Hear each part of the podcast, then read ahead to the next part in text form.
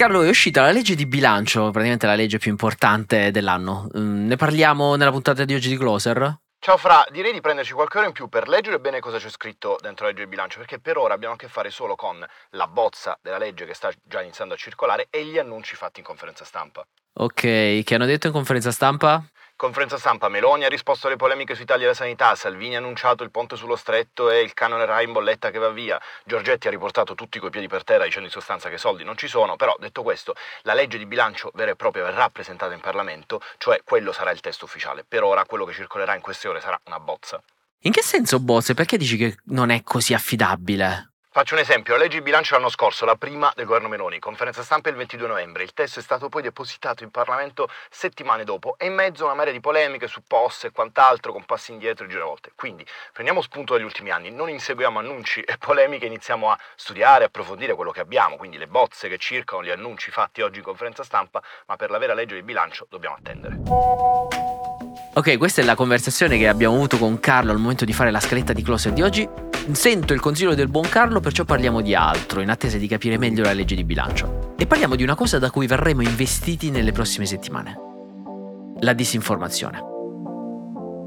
Ne parliamo assieme al caso della scrittrice palestinese a cui è stato rinviato un premio, non si capisce ancora bene perché, e a chi è Donald Tusk, vincitore delle elezioni in Polonia. E ora che le storie abbiano inizio. Ciao, sono Francesco Giano e questo è Closer, l'attualità e i suoi protagonisti visti da vicino.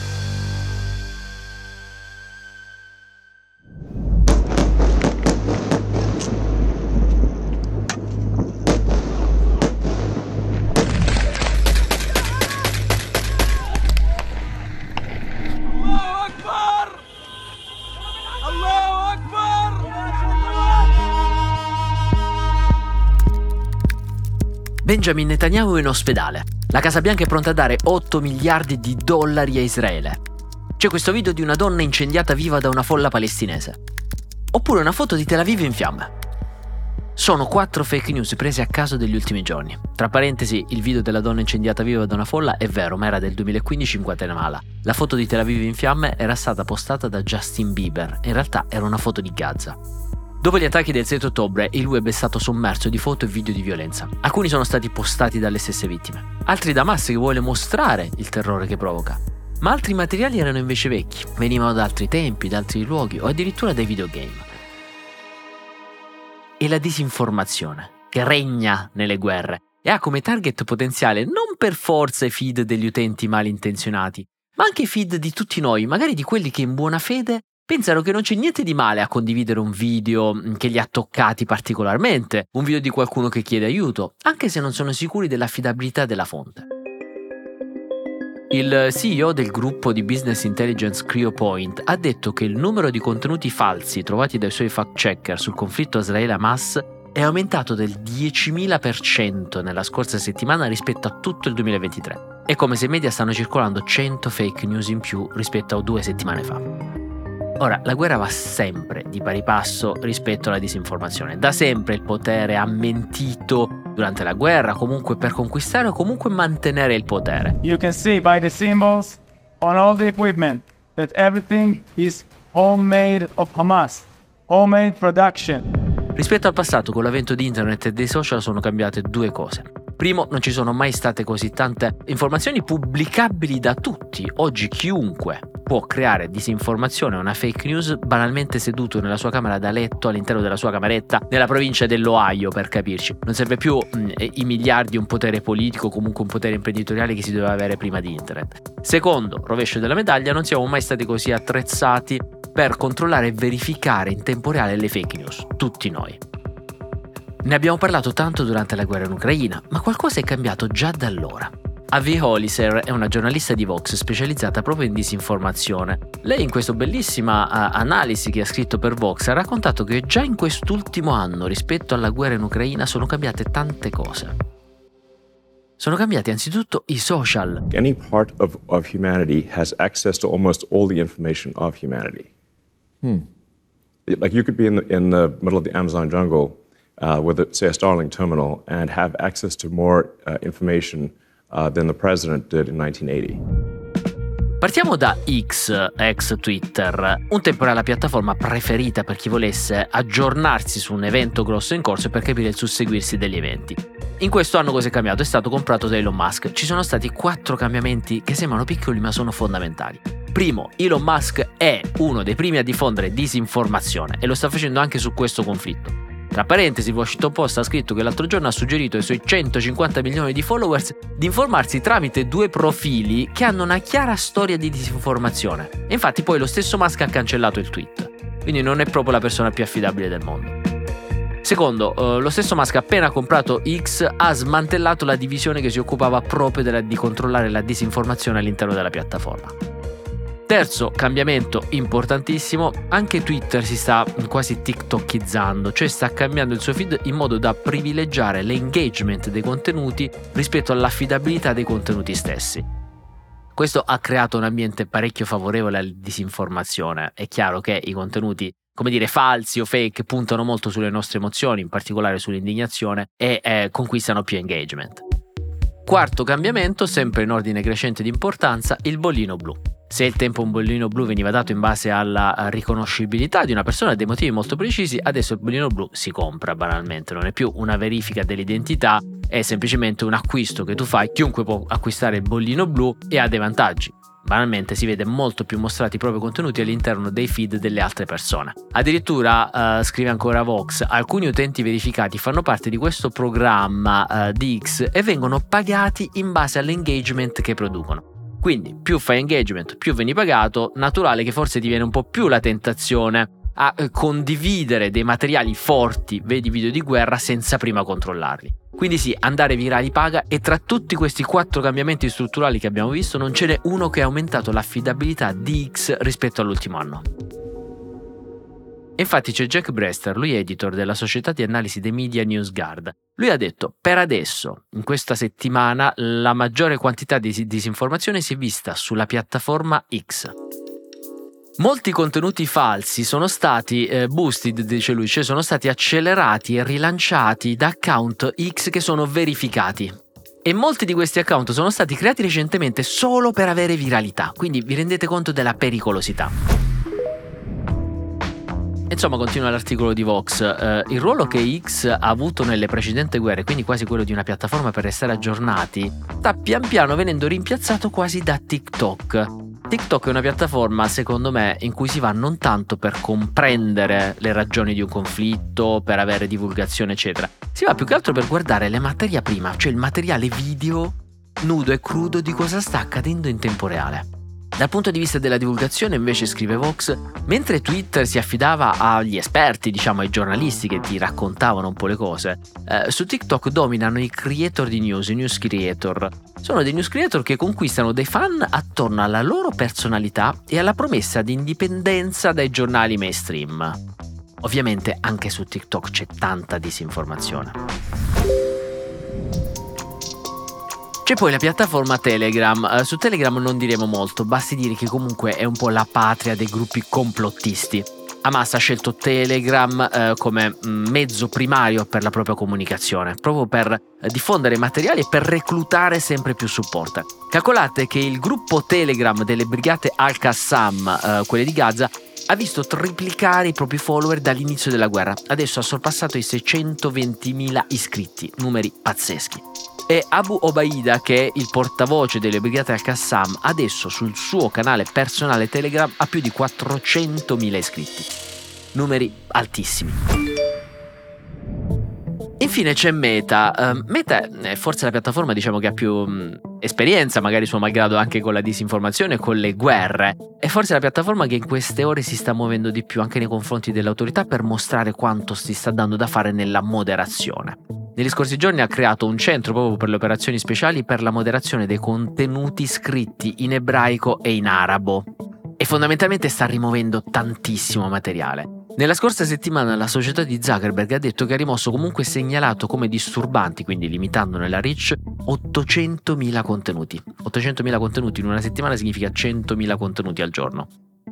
C'è poi l'altra piattaforma di Meta che si chiama Threads. Threads è questa sorta di. Mm, adesso mm, Adam Osseri ci, ci perdoni, è una sorta di Twitter fondamentalmente creato da Meta. Ebbene, sin dal giorno zero Adam Osseri ha detto: oh, a noi non ci interessano troppo le hard news, ci interessa l'intrattenimento, altri tipi di news più soft, ma non ci interessano le hard. Bene, questa guerra è il primo test per vedere come si comporta Threads anche nei confronti della disinformazione. Adam Osseri proprio ieri ha detto uh, attenzione, noi non vogliamo dare tanto risalto alle news da Israele e Palestina sul nostro thread uh, perché sarebbe un po' rischioso vista l'età giovanissima della piattaforma.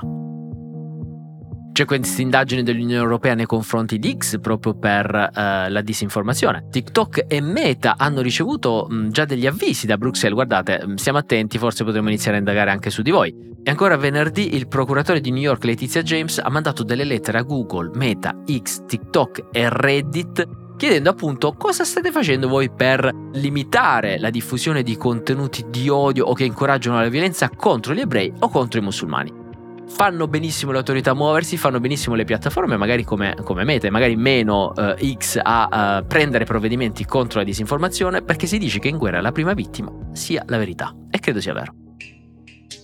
Nelle prossime ore noi saremo bombardati da nuovi video, foto, notizie, dettagli difficili da verificare. Abbiamo visto noi stessi eh, con la notizia dei bambini decapitati, inizialmente riportata da un membro di un ONG, non sarebbe poi stata verificata. È un dettaglio ovviamente di una carneficina comunque avvenuto, un dettaglio se vogliamo insignificante, ma che in realtà può avere delle conseguenze molto importanti. Chiunque sia in malafede può usare questa notizia non verificata per dire avete visto, questi ci dicono sempre delle bugie. Ecco, anche quest'altra notizia, questa magari verificata, anche quest'altra è falsa, è propaganda. E infatti c'è chi dice i ragazzi trucidati a rave, non è vero, sono morti non trucidati da Hamas, ma sono morti per caso, quasi per sfortuna, durante gli scontri tra l'esercito israeliano e Hamas, cioè come se si sono trovati all'interno di un fuoco incrociato. Bene, queste persone si dovrebbero vergognare, lo diciamo. Come possiamo noi tutelarci? C'è questo metodo che scrive sempre Vox, che si chiama SIFT, è un acronimo, gli americani mh, mm, sono maestri a creare gli acronimi, ed è stato sviluppato dall'esperto di digitale Mike Qualfield. A me piace molto questo metodo perché non ti richiede chissà quale sforzo, quale fact-checking completo. È più dato da una serie di check che chiunque può fare prima di decidere se condividere un post con altri. Quindi, quattro lettere, ogni lettera è uno step. Shift. Prima lettera, stop. Quindi, se vedi un video, una fotografia, un post sulla guerra, che sembrano confermare tutto ciò in cui hai sempre creduto, no? Oppure scatenano subito la tua indicazione, fermati. Conta fino a 10. Secondo, investigate the source, indaga sulla fonte. Questo lo puoi fare abbastanza rapidamente. Ti basta cliccare sull'account che condivide quello che hai appena visto e dai un'occhiata. Non stai facendo un'indagine su vasta scala, stai solo cercando di farti un'idea su chi è quella fonte finita nel tuo feed. Terzo, find better coverage. Trova una copertura migliore. Apri tante schede. Se questo fatto, questo foto, questo video viene riportato da tante altre fonti di notizie affidabili, magari sarà vero. Se non lo trovi su altre fonti, beh, fatti qualche dubbio. Ultimo passo, trace claim. Trace claim quote media to the original concept, ovvero rintraccia la fonte originale, quasi come se risali una catena, cerca di andare quasi alla fonte originale della notizia. Insomma, la tua, la nostra attenzione è preziosa, ce ne dobbiamo ricordare sia noi utenti che noi giornalisti. E la regola secondo me rimane sempre la stessa. Respira fino a 10, hai più fonti e soprattutto quando ti sembra troppo bella per essere vera, bella ovviamente nel senso di interessante, quasi sempre non è vera. My name is Adenia Shibli. I'm the author of Minor Detail. Ok, rimaniamo sul tema israelo-palestinese ma con un'altra storia. È la storia della scrittrice palestinese Adania Shibli. Il 20 ottobre questa scrittrice avrebbe dovuto ricevere un premio letterario in occasione della Fiera del Libro di Francoforte, la fiera dell'editoria più prestigiosa del mondo. Bene, la cerimonia di premiazione è stata posticipata a data da destinarsi a causa del conflitto tra Hamas e Israele. Reazioni, polemiche, l'associazione degli editori arabi ritira la sua partecipazione alla fiera, gli stand rimarranno vuoti. Cosa è successo? In un comunicato pubblicato dal direttore della fiera Görgen Boss si dice che la fiera di Francoforte, visto quello che è successo, vuole rendere le voci ebraiche israeliane particolarmente visibili e creare ulteriore spazio oltre agli eventi già programmati. Vogliamo che le voci ebraiche israeliane siano particolarmente visibili alla fiera del libro, uh, ha spiegato il direttore. La fiera è un enorme palcoscenico del dialogo interculturale, eh, tuttavia non si può permettere che il terrore vinca ed è per questo che vogliamo rendere le voci ebraiche israeliane particolarmente visibili. Ecco, la cerimonia di premiazione si farà, ma solo alla fine della guerra tra Israele e Palestina. Partiamo da raccontare chi è la uh, scrittrice. Uh, scrittrice palestinese ha scritto questo romanzo che si chiama Un dettaglio minore, pubblicato in Italia dalla nave di Teseo. Racconta di una ragazza palestinese rapita e uccisa da soldati israeliani nel 1949, un fatto vero, accaduto realmente. Il libro in realtà ha, ha creato diciamo, delle polemiche del dibattito sin da quest'estate, da quando un giornalista e membro della giuria del premio si era dimesso contro la decisione di premiare la scrittrice. A riaccendere la discussione c'erano stati vari articoli di giornale, anche in Germania, in cui dicevano che fondamentalmente questo libro descriveva Israele come una macchina assassina, non, non ammetteva sfumature Adesso la decisione della uh, Fiera del Libro di Francoforte è di rinviare la cerimonia. Ecco, attenzione alle parole che a me hanno molto colpito. Non è che dicono non le diamo più il premio, non è che dicono abbiamo sbagliato a darle il premio. Loro dicono no, no, il premio comunque glielo diamo, semplicemente stiamo rinviando la cerimonia in cui glielo diamo. Cosa che a me insospettisce molto, no? Cioè, mh, non si capisce perché stai facendo tutta questa cosa qui. Per pavidità, per evitare polemiche. Non ci vedo tanta onestà intellettuale su questo. Cioè, ci sta che tu dici, io um, ho um, analizzato meglio questa decisione del premio, uh, non so, trovo questa scrittrice antisemita, trovo le sue parole completamente inadeguate, eccetera, e allora le, non le do più il premio, oppure non la voglio pubblicare, eccetera. Ma non capisco perché semplicemente rinviare la cerimonia. Cioè le cose sono due. O ha detto delle cose impubblicabili antisemite e allora non le dà il premio. Oppure se non ha detto tutto questo sei solo rinviando la cerimonia, non, non capisco perché. Infatti molti scrittori stanno protestando sui social. Valeria Parrella eh, ha postato la sua solidarietà e ha detto eh, solidarietà ad Ania Scibli che incomprensibilmente si vede cancellare la cerimonia di premiazione. L'Associazione degli editori arabi degli Emirati ha detto sosteniamo il ruolo della cultura e dei libri per incoraggiare il dialogo e la comprensione tra le persone. Crediamo che questo ruolo sia più importante che mai e se ci pensate quello è il ruolo della letteratura, metterci in difficoltà, mica darci delle comunità o confermarci quello che già pensiamo. Eh, Said Khatibi, celebre scrittore algerino, ha annunciato la cancellazione della sua partecipazione. Ha detto, io speravo che la letteratura giocasse un ruolo importante per costruire un dialogo tra le parti, eh, ma se rinvii la cerimonia di una premiazione di una scrittrice, tra l'altro senza neanche motivare il perché, eh beh, forse non stai facendo tanta letteratura. A me sono piaciute moltissimo anche le parole di Gad Lerner. Eh, lui dice: Se i saloni del libro, che tra l'altro dovrebbero essere il luogo di dialogo, di confronto, di dibattito, se questi saloni del libro credono di aiutare Israele revocando spazi e premi alla scrittrice palestinese, per esempio, sappiano che stanno invece danneggiando Israele. Perché Israele, come tutte le nazioni, come tutte le persone, viene aiutato da chi ne critica gli errori e dà spazio anche agli intellettuali arabi. Ecco, io mi auguro che venga veramente fatta luce su questa vicenda, che la fiera di Francoforte, che, che gli organizzatori del premio diano veramente delle motivazioni, delle motivazioni serie per questa decisione. Perché non mi piace assolutamente questa cosa qui. Così come non mi piaceva quando venivano ritirati premi agli scrittori russi durante l'invasione dell'Ucraina o quando veniva eh, sospeso il corso di Dostoevsky in un'università per solidarietà agli ucraini. Non credo sia questo il compito di chi si occupa di cultura e di letteratura. E ripeto, qui c'è in gioco la libertà di parola e la vivacità culturale, che è una cosa che ci dobbiamo portare sempre dietro, soprattutto durante questi tempi bui.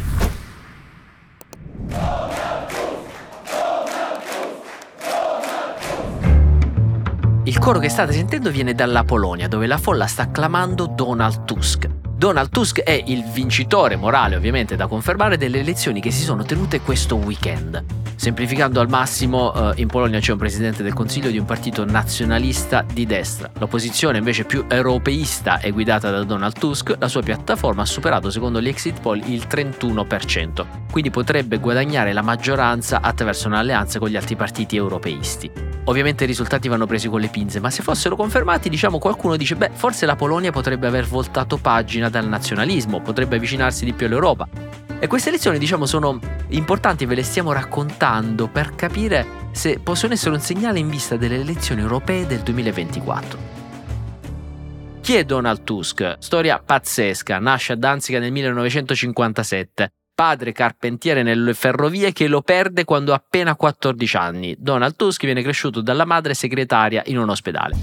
Lui è appassionato di storia, studia storia all'Università di Danzica e inizia ad approcciarsi in questo periodo alla politica e a delle attività illegali contro il partito comunista che dominava la Polonia allora. Collabora con i sindacati liberi clandestini e in particolare con l'organizzazione Solidarność. Solidarność è il movimento clandestino di matrice cattolica e anticomunista. Se ve lo ricordate lo abbiamo ritrovato associato a Papa Wojtyła, no? anche lui eh, anticomunista eh, e polacco. Tusk fonda un'associazione indipendente di studenti che fa parte appunto di Solidarność. Nel 1981 però si dà alla clandestinità. Il governo polacco infatti decide di instaurare la legge marziale e dichiara Solidarność ovviamente illegale, tutti quelli che ne fanno parte sono sottoposti magari a persecuzioni. Tusk durante la clandestinità lavora come panettiere, poi come operaio, viene arrestato per un breve periodo, Dopo il crollo del comunismo fonda un laboratorio politico che porta alla nascita del Partito Liberal Democratico, di cui lui diviene leader. Da questo momento inizia la sua carriera politica, diventa il premier più longevo della Polonia democratica e il primo a essere rieletto.